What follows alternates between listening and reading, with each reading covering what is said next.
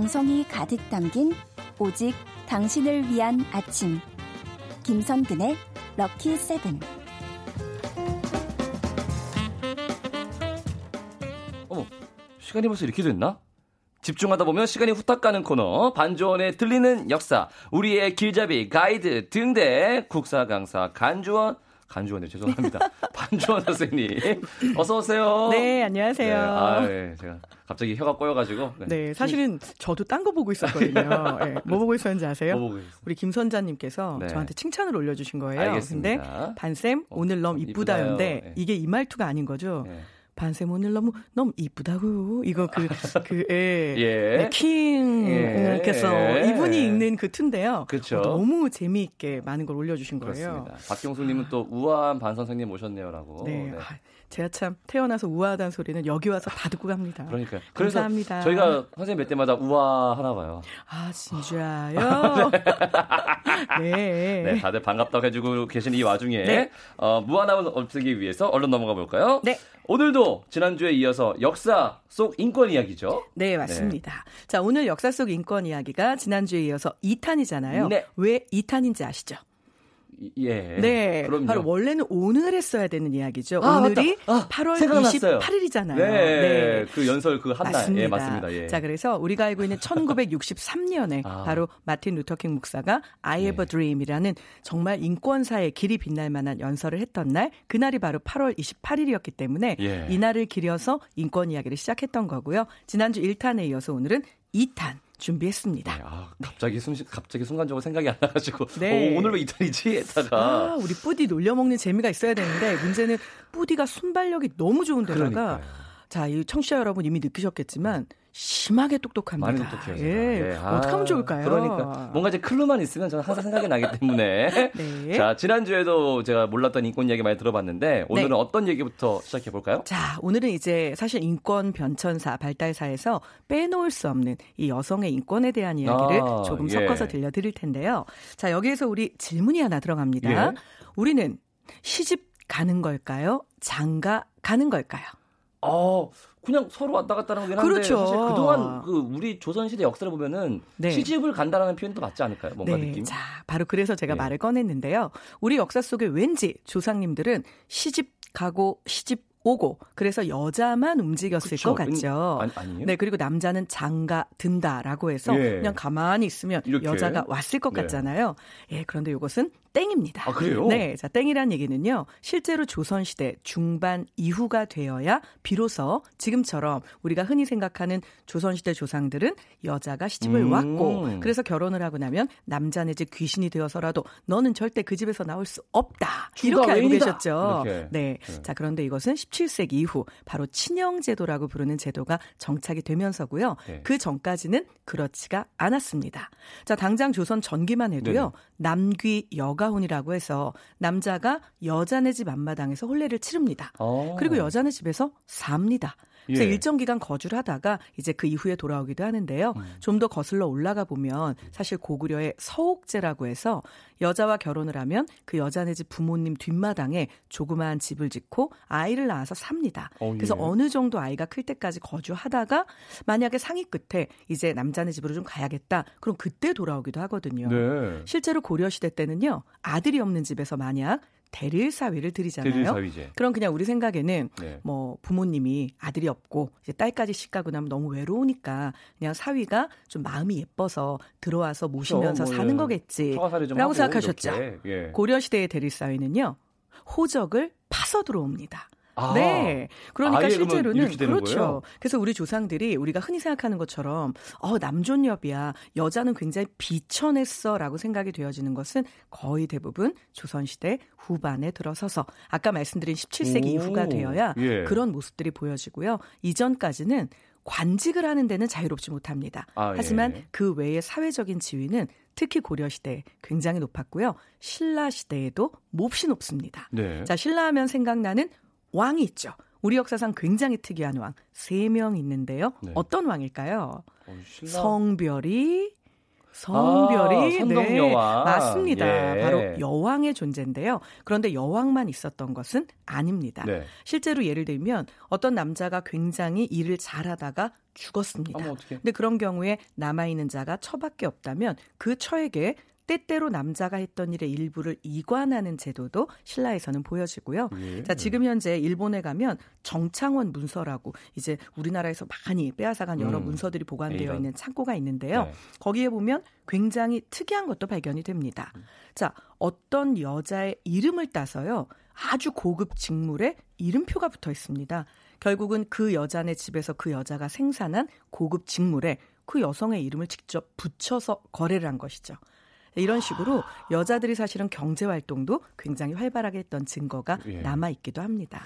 우리 조사님들 굉장히 멋지죠. 네. 근데 말씀하신 것처럼 우리는 사실 저같이 그냥 잘 모르는 사람들은 남존여비 사상 네. 네, 약간 그런 게 있는데 그러면 네. 그렇게 생긴 건 조선 후기 그렇죠. 된 거? 17세기 이후가 네. 돼야 본격화가 왜, 되는 왜 거죠. 생긴 거예요? 그럼 그거 안 좋아 보이는데. 말입니다. 네. 일단은 우리가 알고 있는 성리학이라고 하는 것이 네. 갖고 있는 기본 틀이 사실은 남성을 위주로 한 가부장적인 제도 안에 들어설 수밖에 없는 구조가 있습니다. 그 중 하나가 뭐냐면 위계 서열을 중시하다 보니 이 위계 서열을 기록한 집안 문서 가운데 최고봉이 뭘까요? 바로 호적이 되는 거죠. 아, 족보가 됩니다. 족보, 예. 그래서 이 족보라고 하는 것이 사실은 나열을 할 때 기준이 되는 기준점이 큰 집 큰아들에서부터 직계라는 표현을 쓰고 장손. 나머지는 그렇죠. 네. 반계라는 표현을 쓰다 예. 보니까 이 모든 것들이 결국은 아들 위주로 해서 문서로 기록이 되게 되죠. 음. 이런 부분들이 결국 이어지다 보니 아들의 존재는 굉장히 중요한 것이 되고 호주라는 위치도 또 과거에는 있었잖아요. 그렇죠. 그러다 보니 이런 풍습들이 생겨난 게 아닌가 그런 아, 생각이 듭니다. 예. 하지만 실제로 세종대왕 때 세종실록에 보면요.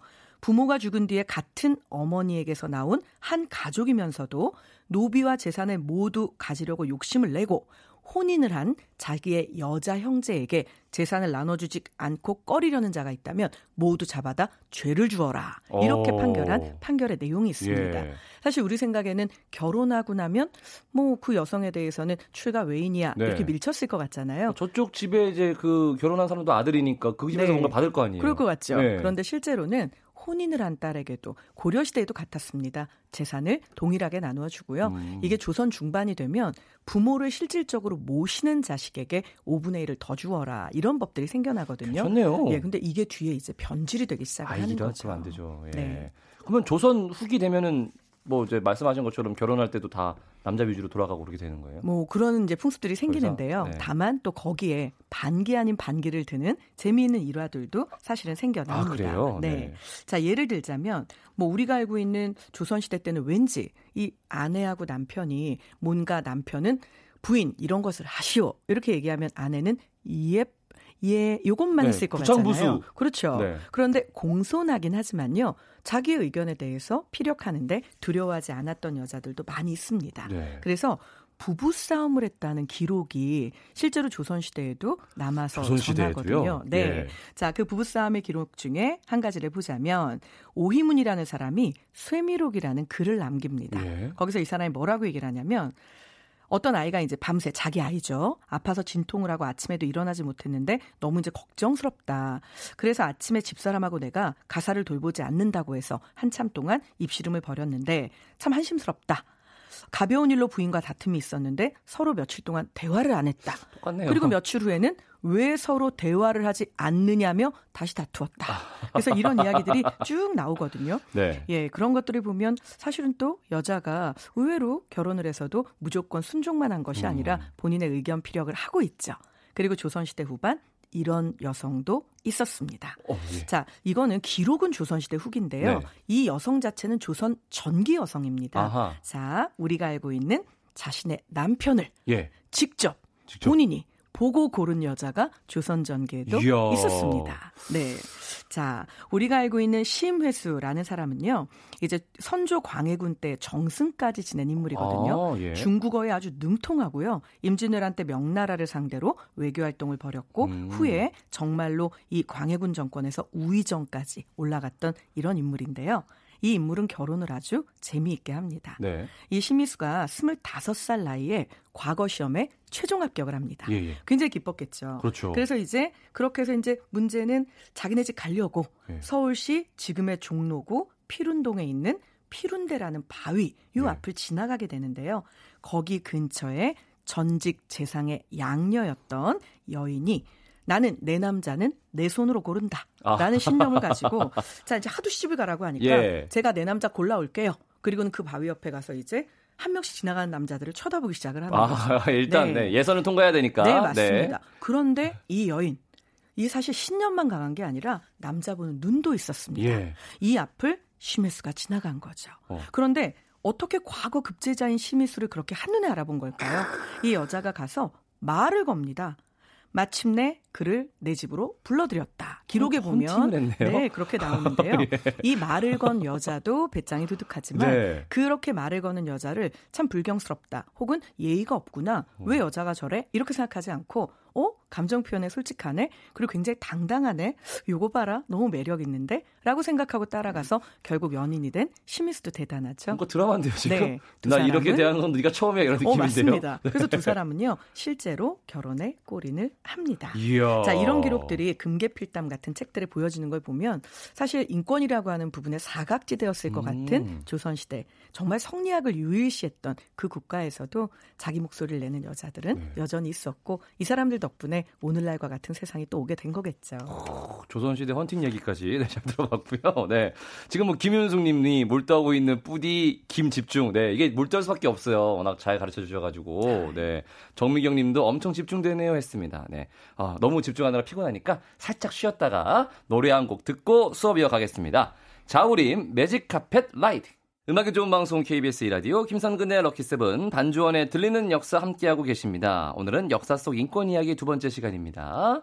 아, 선윤민님께서 어, 대학 MT 가시냐고. 네. 아, 스프라이트, 아, 죄송, 스트라이프 문이 짱입니다, 형이라고. 네. 항상 헷갈려요, 이거에. 정말 가고 싶네요. 네, 네. 가고 싶네요. 아니, 뭐갈 수는 있죠. 언제적이었을까요? 네, 저한테는 거의 뭐 조선 세종실록 지리지에 나오는 수준의 이야기가 돼버렸네요. 세종실록 네. 시리즈 50페이지 셋째 줄. 하와이는 미국 땅, 대마도는 일본 땅. 독도는 우리 땅. 그럼요. 예, 그렇습니다. 네, 그거 아시죠? 실제로 세종실록 지리지 50페이지 셋째 줄에는 네. 그 내용이 없습니다. 그래요? 네, 독도에 대한 기록은요 한 장 넘겨서 위에서 세 번째 줄에. 그래서 이게 잘못 기록이 되어 있는 가사여서 최근 오. 이 독도 노래, 네. 독도는 우리 땅 노래 가사 바뀐 거 아세요? 몰라요. 예, 바뀌었습니다. 진짜요? 네, 그래서 그 부분도 수정이 되었고요. 또 하나는 대구 명태 거북이 이렇게 해서 네. 앞에서 나는 특산물들이 쭉 예. 읊어지잖아요. 그런데 이제 지구 온난화 때문에 더 이상 강원도와 독도 사이 앞바다에서 이 대구와 명태가 잡히지 않게 되었습니다. 아. 예, 이게 북방 한계선이 많이 올라갔거든요. 예, 예, 예. 그래서 결국은 그 부분 가사도 바뀌었습니다. 한 번쯤 초록창에 몰랐어요. 검색을 해보시면 네. 독도는 우리 땅 새롭게 시대에 맞게 가사 바뀐 거 확인하실 거예요. 어, 좋은 정보 감사합니다. 네. 그럼 51페이지 셋째 줄로 바뀌었나 봐요. 한 페이지 뒤니까. 네. 자, 조선 시대 얘기를 하고 있는데 우리 여성들도 참 강인했다. 그때도 네. 할건 했다 라는 생각이 들고요. 서양 여성들 역시 뭐 인권 신장을 위해서 열심히 노력했겠죠. 맞습니다. 열심히 노력했고요. 제가 사실은 여기 이제 어- 올리신 글 하나를 꼭 짚어드리고 가고 네. 싶었어요. 아까 우리 청취자님께서 회의합의가 손목을 잡는다 이렇게 올리셨거든요. 권영무님께서 올려주셨네요. 그 회의합의가 손목을 잡는 건요 인권 유린입니다. 예, 왜냐하면 이 내용이 무슨 내용인지 몰라가지고 예, 저는 쌍화점이라고 하는 문학 네. 작품에 나오는데요. 고려 시대 소교 가운데 남녀 상열지사라고 해서 조선 시대에 들어오면 대 부분의 것들이 사실은 체록이 되지 않고 아, 예. 없어지게 됩니다. 쌍화점 느낌은 네. 그렇죠. 그러니까 남과 여가 서로 좋아서 어쩔 줄 모르는 내용이다. 이걸 조선시대 성리학자들이 그냥 보아 넘기지 못하는 거죠. 예. 그런데 그 가운데 대표적인 세 개의 작품이 있는데요. 쌍화점, 만전춘, 이상곡은 남녀 상열지사의 대표작이라고 아, 얘기를 합니다. 예, 예, 예, 예. 그런데 그중 쌍화점에 저 문구가 나옵니다. 와. 그런데 쌍화는요. 중국식 만두를 파는 가게입니다. 그래서 회의 합의가 손목을 잡는 게 뭐냐면 어떤 여종이 만두를 사러 온 거죠. 네. 아저씨 만두 주세요. 그런데 이 만두 가게 주인인 우리 중국인 아저씨가 만두는 안 팔고 어, 이쁜데 이러면서 손목을 잡는 겁니다. 그래서 지금 만두를 구매하러 온 고객을 어찌 보면 사실 희롱하고 있는 대목인 네. 거죠. 이 부분은 실은 인권이 유린되고 있는 부분이기도 한 거죠. 안 되죠. 네. 예, 곱게 만두나 팔 것이지. 자, 물론 그 작품의 뒤에 그들이 어떻게 되었는지는 현재는 알 수가 없는 거죠. 아, 예, 알겠습니다. 네. 자, 그러면 아, 궁금해, 물어보셨던 궁금해. 네. 서양의 인권 이야기인데요. 자, 우리 일단 서양, 인권. 이렇게 얘기하면 생각나는 혁명들이 있습니다. 땡땡 혁명. 뭘까요? 서양입니다. 자, 인권입니다. 경제 산업 혁명이 있었다면 네. 정치엔 이혁명이 있었겠죠. 볼까요? 아, 바로 시민 혁명입니다. 아, 네. 예. 자, 그런데. 아, 시민 혁명은 맞습니다. 아는데, 예. 근데 이 무수히 많은 사실 서양 뭐 국가별로 시민 혁명적 성격의 사건이 얼마나 많았겠습니까? 프랑스 대혁명만 생각이 네. 나가지고. 네. 그런데 문제가 있습니다. 이 무수히 많은 시민 혁명들이요. 전부 다 남자의 참정권과 자유권과 평등권만 이야기했다면 믿어지시나요? 아. 네. 당시 18세기, 그러니까 맞아요. 17세기부터 예. 18세기 사이 유럽에서 있었던 시민혁명은 네. 모두 여성의 권리는 제외하고 출발이 되었습니다. 또뭐 새록새록 기억이 네. 나네요. 또. 자, 그래서 이 당시에 이제 프랑스에서요. 예. 아니, 피는 같이 흘렸는데 우리도 다 충분히 열심히 노력했는데. 예. 왜 우리 여자들에게는 그 어떤 권리도 안 주는 거냐? 이거에 대해서 이제 분노하는 사람들이 생겨납니다. 자, 그래서 이 당시에 사실은 이제 프랑스 시민혁명 끝나고 나면 인권 선언이라고 하는 것이 이루어지게 되는데요. 네. 그 인권 선언이 너무 남자에게만 국한되어서 이런 권리들을 인정하니까 이 부분에 대해서 이의를 제기한 사람이 생겨납니다. 그래서 결국은 어떤 선언이 나오게 되냐면요. 올랭드 드 구스라고 하는 여자가 여성과 여성 시민의 권리 선언. 그러니까 이건 약간 인권 선언을 본따서 어찌 보면 후렴 라임을 맞춰서 나오게 네. 된 건데요. 거기에서 뭐라고 얘기를 하냐면 여성의 권리뿐 아니라 흑인 노예, 빈민, 병자와 같이 소외된 약자와 하층 계급에 대한 차별은 부당하다 라고 이야기를 하면서 결국은 이런 부분들을 지적을 하는데 안타까운 건요. 1793년 자, 프랑스 혁명이 1789년이니까 네. 어떤 인간의 자유와 평등에 대해서 외친 지 4년밖에 안 됐잖아요. 얼마 안 됐죠. 그런데 이 여성은 이런 약한 자들, 사회적 약자, 소외된 사람들의 권리, 인권을 이야기했다는 이유로 결국은 단두대의 이슬로 사라지게 네? 됩니다. 이해가 참 안 가시죠? 자, 그래서 이 당시에 바로 그 여성과 여성 시민의 권리 선언에서 도대체 뭐라고 어, 네. 얘기를 했길래 그럴까? 네. 자, 그 부분은요. 남자들이요. 당신네는 고작 이것만으로 살 수 있겠는가? 지금 이 헌법을 문제시하고 있는 인간의 성별은 여성이다. 당신들은 적어도 여자들에게서 그 목소리를 낼 권리만은 빼앗지 말아야 할 것이다. 그런데 이 말 한마디 끝에 단두대 이슬로 사라지게 되는 거죠. 이게 사실은 별로네요. 많은 사람들의 생명 그리고 많은 사람들의 신념 이것들이 땅 속에 밟히고 묻히고 때로는 짓밟히고 또 누군가는 거기에 물을 주고 이렇게 해서 네. 인권이라는 꽃이 지금처럼 피어나게 된 거죠. 굉장히 당황스럽습니다. 네. 네. 새록새록 생각이 나게 있어요. 다행이에요. 그래도 지금 네, 생각이 나가지고 네. 여성의 참정권은 노예였던 분들보다 늦게 얻, 얻게 됐다. 막 이런 것도 생각나고. 네. 네. 야 역시 난 똑똑해. 자 프랑스에서는 그런 좀 어, 안타까운 일이 있었고 네. 다른 나라에서는 어땠나요? 자, 이제 영국 이야기를 들려드릴 영국, 텐데요. 영국. 자, 1913년 6월 4일입니다. 네. 자, 1913년이면 벌써 20세기네요. 20세기 인데요? 그죠? 자, 그렇다면 뭐 당연하게 여성에게도 인권이 있고 참정권도 주어지고 그래야죠. 자, 오늘날 선거에 보면 누구나 일정 연령 이상의 성인이 되면 다 똑같은 표를 행사하잖아요. 예. 자, 이때 누구나 일정 연령 이상의 성인만 되면 다 투표할 수 있다. 요거 무슨 선거일까요? 일- 보통 보통 선거. 선거입니다. 어, 맞습니다. 네. 아, 그리고 누구나 다 똑같이 1인 1표를 행사합니다. 요거 무슨 선거일까요? 평등? 네, 맞습니다. 아, 예, 예, 예. 자, 근데 1913년 영국이라면 당연히 이런 건 보장이 되겠지. 20 세기니까요. 예, 라고 생각하셨죠. 제발. 자, 그런데 1913년 6월 4일 예. 런던의 한 경마장에서 자 경마장이니까 말들이 얼마나 미친 듯이 달리고 있을까요? 그렇죠. 어마어마한 속력을 내서 달려오는 말들. 자 이제 코너를 돕니다. 네. 모퉁이를 도는데 그 앞에 웬 여인이 서 있습니다. 자, 이 말을 몰고 오던 기수들은 얼마나 놀랐을까요? 예. 말을 정지시키려고 정말 무진애를 썼겠지만 되지 안- 안. 않았습니다. 예. 결국 이 여성은요, 이 말들에 치여서 밟히게 되는데요. 자, 문제는 여기에서 큰 부상을 입어서 나흘 만에 숨을 거두고 말았습니다. 예. 물론 이 여성의 투쟁 방법에 대해서는 많은 논의의 여지가 있다고 생각합니다. 하지만 이 여성 중요한 포인트는요. 본인이 그동안 줄기차게 다양한 형태의 시민 참여 방법을 통해서 여성의 권리를 이야기했지만 이것이 받아들여지지 않자 마지막 수단으로 사실은 본인의 목숨을 걸게 된 음, 건데요. 음, 네. 이게 바로 영국에서 우리가 알고 있는 여성 인권 운동가로 활약했던 에밀리 데이비슨에 대한 이야기입니다. 네. 자, 그러면 1913년에도 결국 영국의 여성은 보통 평등 선거가 없었다는 얘기잖아요. 네. 자, 언제가 되면 이 보통 평등 선거가 이루어지냐면 사실은 1928년이 돼야 됩니다. 한참 너무 남았네요. 늦죠. 네. 네. 근데 어떤 분들은 어 아닌데 영국에서 여성의 참정권을 인정한 건 1918년인데 이런 분도 계실 거예요. 1918년에는요. 30세 이상의 여성에게만 부분적으로 투표권을 줍니다. 아유, 근데 궁금하지 않으세요? 왜 하필 30일까? 왜 30살 이상의 여성에게만 줬을까? 왜, 왜, 왜, 왜? 자, 이유가 뭐냐면요. 1차 세계대전에서 젊은 남자가 아~ 많이 죽어서 만약에 모든 성인 여성, 당시에는 21세 이상을 유럽에서 성인으로 봤는데요. 네. 이 여자들한테 전부 다 만약 투표권을 준다면 결국 남자의 목소리는 작아지고 여자의 목소리만 커질 수도 있다. 이 이유 때문에 30살 이상의 여성에게만 주었었습니다. 자, 이것이 또 많은 투쟁과 투쟁을 거쳐서 결국은 1928년 영국에서 보통 평등 선거 여자도 모두 동일하게 적용을 받게 된 거고요. 네. 이보다 8년 앞서서 1920년에 미국에서는 이 모든 권리를 남녀가 동일하게 받게 됩니다. 아. 사실 여성의 참정권 자체를 인정한 최초의 국가는요. 의외실 수도 있어요.